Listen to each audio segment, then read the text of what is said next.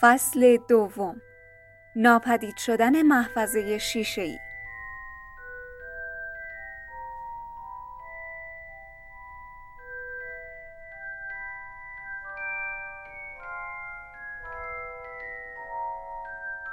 از روزی که خانم دورسلی خواهرزادهاش را روی پله ورودی پیدا کرد ده سال میگذشت. اما پریو درایو هیچ تغییری نکرده بود. خورشید از بالای همان باغهای زیبا و آراسته طلو کرد و بر روی پلاک برنجی روی خانه شماره چهار تابید. کم کم وارد اتاق نشیمن شد. اتاق نشیمن درست مثل همان شبی بود که آقای دورسلی اخبار مربوط به پرواز جغتها را از تلویزیون شنیده بود. فقط عکس های بالای بخاری دیواری از گذر زمان حکایت می کرد. عکس های ده سال پیش دادلی درست مثل یک بادبادک صورتی بزرگ بود که روی آن یک کلاه منگوله دار گذاشته باشند. در صورتی که حالا دیگر دادلی بزرگ شده بود و عکس های جدیدش پسر بچه با موهای بور را نشان می‌دادند که با اولین دوچرخش بازی می کرد. در پارک سوار چرخ و فلک بود. با پدرش سرگرم بازی با کامپیوتر بود. مادرش او را در آغوش گرفته بود و میبوسید. در آن اتاق هیچ اثری از پسر دیگری که در همان خانه سکونت داشت به چشم نمی‌خورد. با این حال هری هنوز آنجا زندگی می‌کرد و در آن لحظه خواب بود. چیزی نگذشت که خاله پتونیا بیدار شد و شروع کرد به داد و بیداد. او فریاد می‌زد بلند شو دیگه زود باش بیدار شو هری با تکانی از خواب پرید. خاله پتونیا دوباره به در ضربه زد و فریاد کشید. بیدار شو! هری صدای پای او را شنید که از آنجا دور شد. به آشپزخانه رفت و مایتابه را روی اجاق گذاشت. هری به پشت خوابیده بود و سعی کرد خوابی را که دیده بود به خاطر بیاورد. خواب دلنشینی بود. او در خواب یک موتورسیکلت پرنده دیده بود. هری احساس می‌کرد بارها این خواب را دیده است. خاله پتونیا که دوباره پشت در بود با لحنی آمرانه گفت هنوز بیدار نشدی؟ چرا؟ چرا بیدار شدم؟ پس بجم دیگه زود باش حواست به ژامبونا باشه یه وقت نسوزا فهمیدی؟ می‌خوام روز جشن تولد دادلی همه چیز عالی باشه هری شروع کرد به قرولند کردن و خاله پتونیا از پشت در گفت چی گفتی؟ هیچی هیچی نگفتم. او به کلی روز تولد دادلی را از یاد برده بود. به آرامی از تخت خواب بیرون آمد و دنبال جورابهایش گشت. زیر تختش یک جفت جوراب پیدا کرد و آن را برداشت که بپوشد. روی یک لنگ جورابش یک انکبوت بود. هری مجبور شد قبل از پوشیدن آن را بردارد. او دیگر به انکبوت ها عادت کرده بود.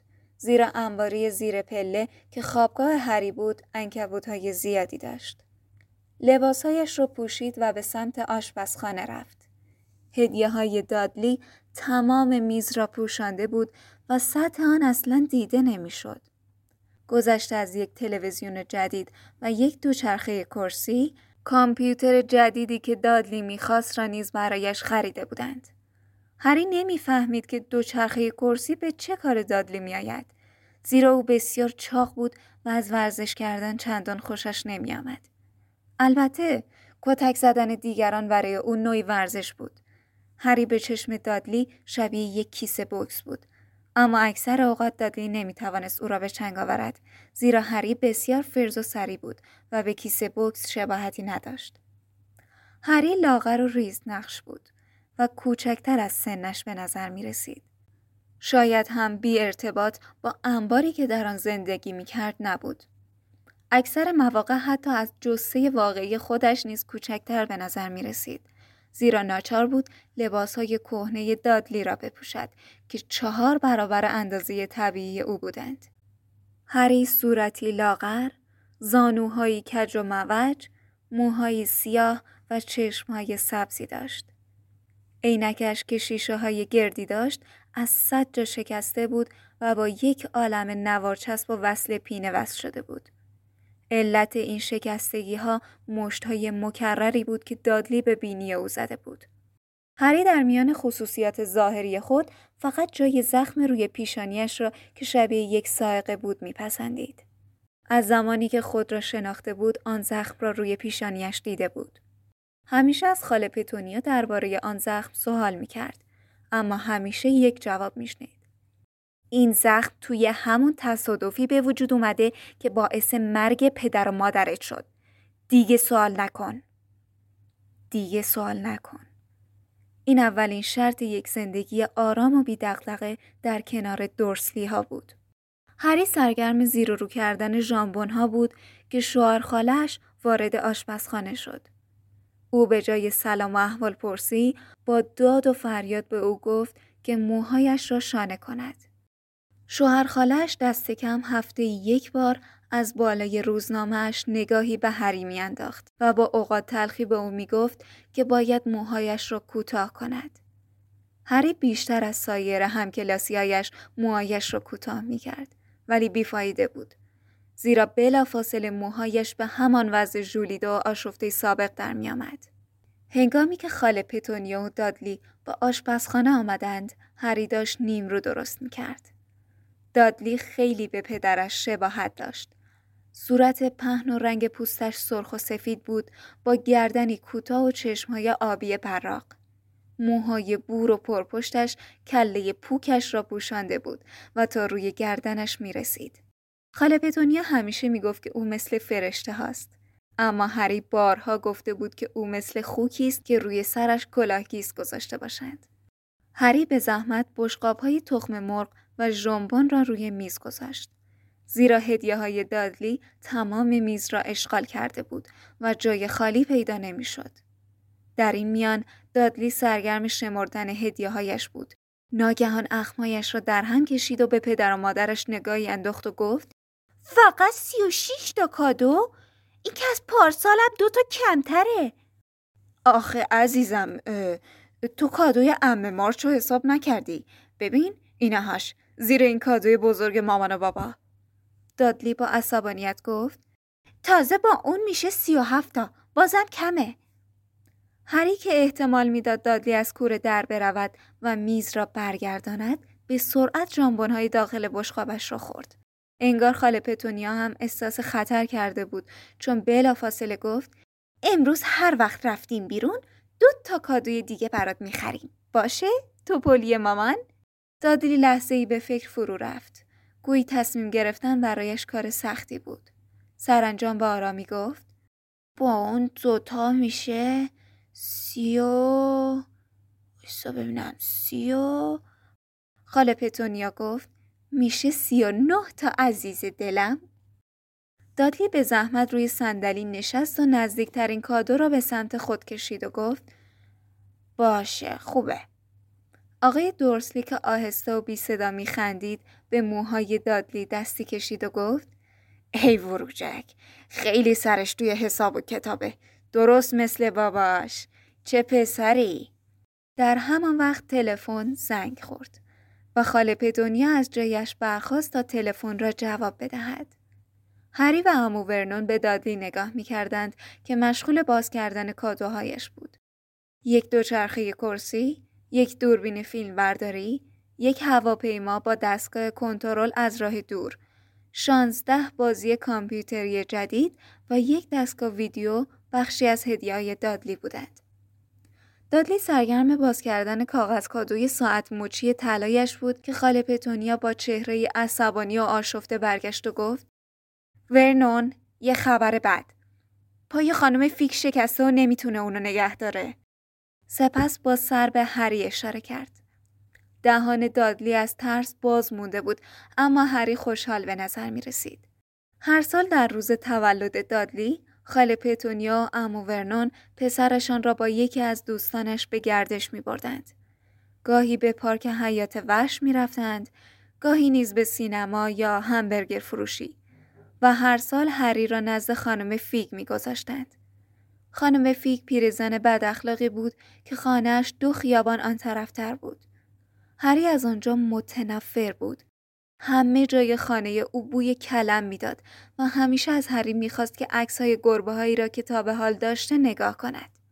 خاله پتونیا با چنان خشمی به هری نگاه کرد که انگار او مسبب این وقایع بد بوده است و به شوهرش گفت حالا چی کار کنیم؟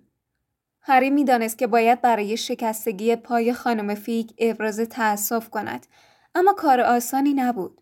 هری به یاد سال گذشته افتاد که مجبور شده بود های برفی، چنگولی و کاکلی را نگاه کند. امو ورنون فکری به ذهنش خطور کرد و گفت چطور از ام مارچ خواهش کنیم اونو نگه داره؟ ورنون مزخرف نگو مارچ از این پسر متنفره دورسلیا همیشه به همین صورت درباره هری صحبت می کردند.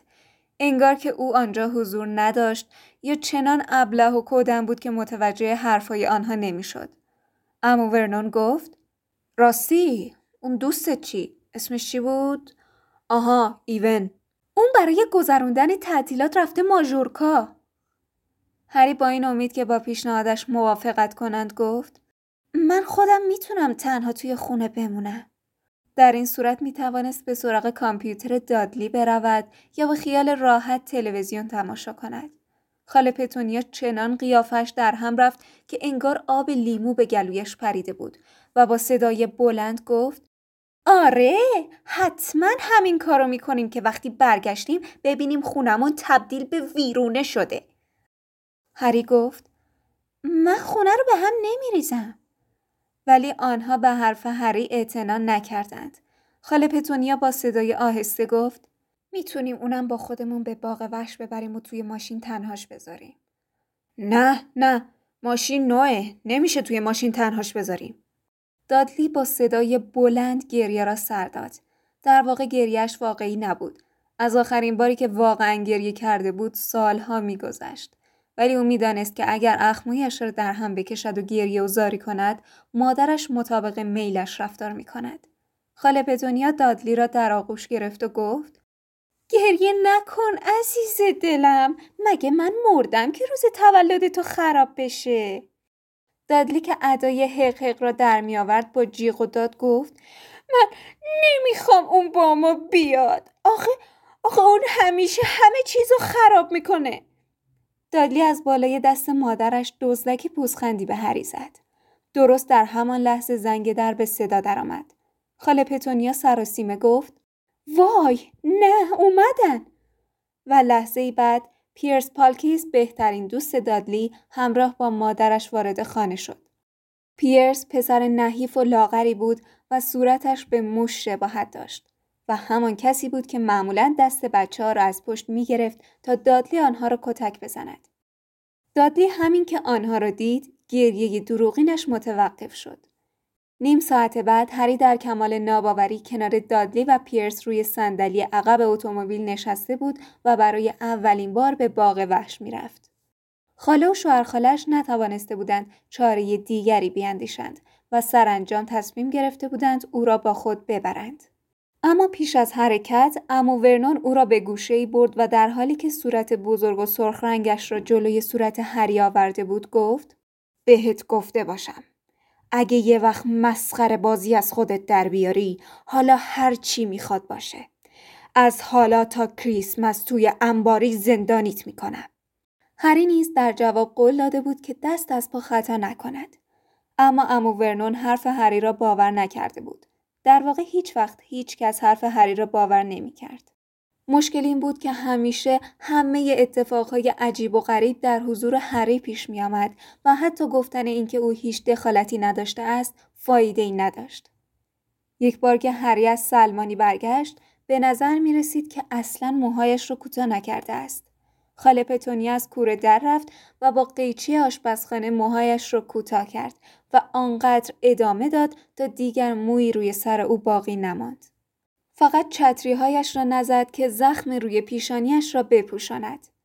دادلی از خنده روده بر شده بود.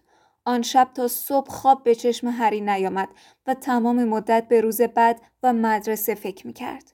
به یاد همکلاسیهایش افتاد که او را برای لباسهای گشاد و عینک وسم پیندارش مسخره می کردند.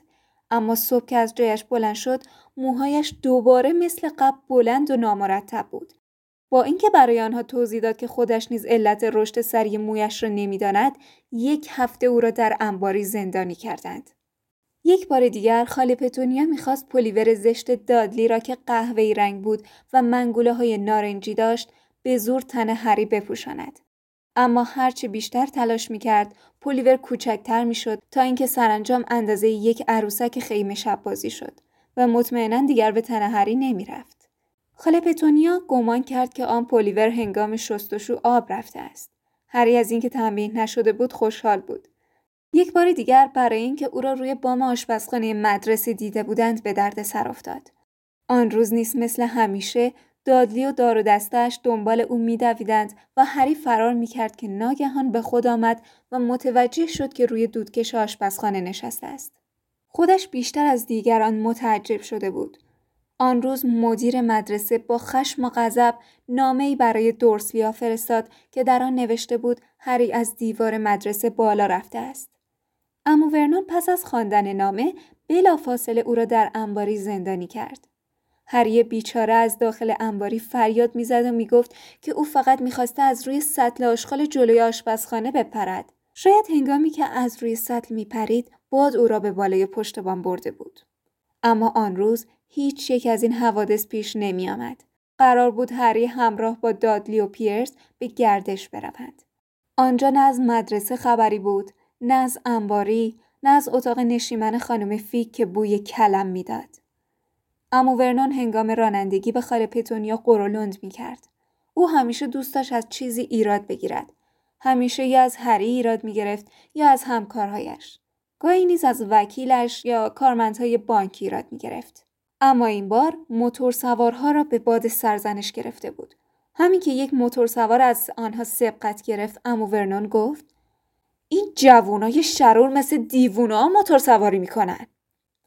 ناگهان چیزی به ذهن هری خطور کرد و گفت منم یه بار خواب یه موتورسیکلت دیدم. موتورسیکلتی که پرواز می‌کرد. چیزی نمانده بود که امو ورنون با اتومبیل جلویی تصادف کند. او صورتش را که مثل یک چوقندر قولپیگر سیبیلو شده بود برگرداند و با صدای بلند به هری گفت موتورسیکلت پرواز نمی‌کنه. دادلی و پیرس پوزخند زدند. هری گفت می‌دونم موتورسیکلت ها پرواز نمی‌کنن اما این فقط یه خواب بود. هری از حرفی که زده بود پشیمان شد. دورسلیا از هیچ چیز به اندازه حرفای عجیب هری بدشان نمیآمد. چه یک خواب عجیب را تعریف می کرد، چه یک کارتون عجیب، نتیجه یکسان بود. به نظر می رسید آنها از این وحشت دارند که افکار خطرناکی به ذهن هری خطور کند. آن روز شنبه بود و هوای صاف و آفتابی آن روز خانواده های زیادی را به باغ وش کشانده بود. دورسلی ها جلوی در ورودی باغ وش برای دادلی و پیرس بستنی شکلاتی بزرگی خریدند و پیش از آنکه بتوانند هری را از آنجا دور کنند خانم فروشنده لبخند زنان از هری پرسید که چه می‌خواهد و دورسلی ها نیز ناچار شدند برای او نیز یک بستنی یخی لیمویی ارزان قیمت بخرند وقتی همه به گوریلی که سرش را میخوارند نگاه می‌کردند هری سرگرم خوردن بستنی لیمویی شد و با خودش گفت بدک نیست. گوریل خیلی به دادلی شباهت داشت. فقط موهایش بور نبود. ها بود که آنقدر به هری خوش نگذشته بود. او از خانواده دورسلیا فاصله گرفته بود و از پشت به دنبال آنها می‌رفت. زیرا وقت نهار نزدیک بود و از سوی دیگر دادلی و پیرز حوصلهشان سر رفته بود. ممکن بود دوباره یاد کتک زدن هری بیفتند این کار سرگرمی محبوبشان بود برای صرف نهار به رستوران باغ وحش رفتند دادلی هم برای اینکه لیوان مجونی که برایش خریدند چندان بزرگ نبود بهانه می گرفت و اوقات تلخی می کرد. امو ورنون برای دادلی یک مجون دیگر خرید و حالا هری می توانست مجون قبلی را بخورد. هری پس از تمام کردن مجون چنان شاد و سرخوش بود که خدا خدا می کرد آن روز شب نشود. پس از صرف نهار به قسمت خزندگان رفتند. جای سرد و تاریکی بود. دور تا دور آنجا محفظه های شیشه‌ای بزرگ گذاشته بودند و انواع و اقسام مار و مارمولک از روی شاخه های خشکیده و سنگ های داخل محفظه ها بالا می رفتند. دادلی و پیرس مشتاق بودند که زودتر کبراهای بزرگ و سمی و اجدرمارهای آدمخوار را ببینند. دادلی فورا بزرگترین مار را پیدا کرد و به سوی محفظه آن رفت. مار بزرگ و طویلی بود که می توانست دو بار دور اتومبیل امو ورنون بپیچد و با یک فشار آن را مشاله کند. اما در آن لحظه چندان سرحال به نظر نمی رسید و در خواب عمیقی بود. دادلی که بینیش را به شیشه چسبانده بود و به حلقه های قهوه‌ای رنگ بدن مار نگاه می کرد قرولند کنن به پدرش گفت یک کاری کن تکون بخوره دیگه. اما ورنون ضربه آرامی به شیشه زد اما مار تکان نخورد. دادلی با حالتی آمرانه گفت یه بار دیگه امتحان کن. اما ورنون این بار با بند انگشتش محکمتر به شیشه ضربه زد. این بار هم مار حرکتی نکرد و همچنان چرت می‌زد. دادلی در حالی که لخ لخ کنن از محفظه دور می‌شد گفت چه بیمزه است. هری به محفظه نزدیک شد و با اشتیاق به مار نگاه کرد. اگر به او می‌گفتند که مار از بیحوصلگی مرده است تعجب نمی‌کرد زیرا تک و تنها بی یار و یاور در آن محفظه زندانی بود از صبح تا شب افراد احمقی پیدا می شدند که با ضربه زدن به شیشه آرامش او را برهم می زدند. ماندن در این قفس شیشه‌ای بدتر از زندانی شدن هری در انباری بود که ملاقات کننده ای جز خاله پتونیا نداشت. خاله پتونیا هر روز با کوبیدن به در انباری او را از خواب بیدار می کرد ولی دست کم هری می توانست در اطراف خانه گشتی بزند. ناگهان مار چشمهای ریزش را باز کرد و بسیار نرم و آهسته سرش را بلند کرد. همین که چشمش به هری افتاد به او چشمک زد. هری مات و مبهوت مانده بود. فورا به اطرافش نگاهی انداخت که ببیند کسی آن منظره را دیده است یا نه. اما کسی کنارش نبود. هری دوباره به مار نگاه کرد و به آن چشمک زد. مار سرش را به طرف امو ورنون و دادلی برگرداند و بعد به سقف نگاه کرد. به نظر می رسید می خواهد چیزی بگوید. هری از نگاهش فهمید که می خواهد بگوید زندگی من شده همین. ملالاور و کسل کننده. هری با اینکه مطمئن نبود مار بتواند حرف او را بفهمد از لای شیشه آهسته گفت می‌دونم حق داری حتما خیلی زجر می‌کشی نه؟ مار سرش را به علامت تایید تکان داد هری پرسید راستی تو اهل کجایی؟ مار دومش را به تابلوی کوچکی کنار شیشه زد. هری با دقت به تابلو نگاه کرد. روی آن نوشته بود مار بوای برزیلی. هری پرسید برزیل جای قشنگیه؟ مار دوباره دومش را به تابلو زد و هری دوباره به تابلو نگاه کرد. روی آن نوشته بود این مار در باغ وحش متولد شده و پرورش یافته است. هری گفت آها حالا فهمیدم. پس تو تا حالا توی برزیل نبودی. مار سرش را به علامت منفی تکان داد. در همان لحظه صدای وحشت زده ای از پشت سرشان باعث شد هر دو جا بخورند. دادلی آقای دورسلی زود بیاین اینجا نگاه کنید باورتون نمیشه این ماره داره چی کار می‌کنه. دادلی که مثل اردک میدوید به سرعت خودش را رساند. مشتی به پهلوی هری زد و گفت آهای از جلوی من برو کنار. هری که قافلگیر شده بود به زمین افتاد. آنگاه اتفاق عجیبی افتاد. همه چیز چنان به سرعت پیش آمد که هیچ کس متوجه چگونگی آن نشد. دادلی و پیرس که روی محفظه شیشه خم شده بودند ناگهان فریاد زدند و از وحشت به عقب پریدند. هری از زمین بلند شد و نفسش بند آمد. باورش نمی‌شد.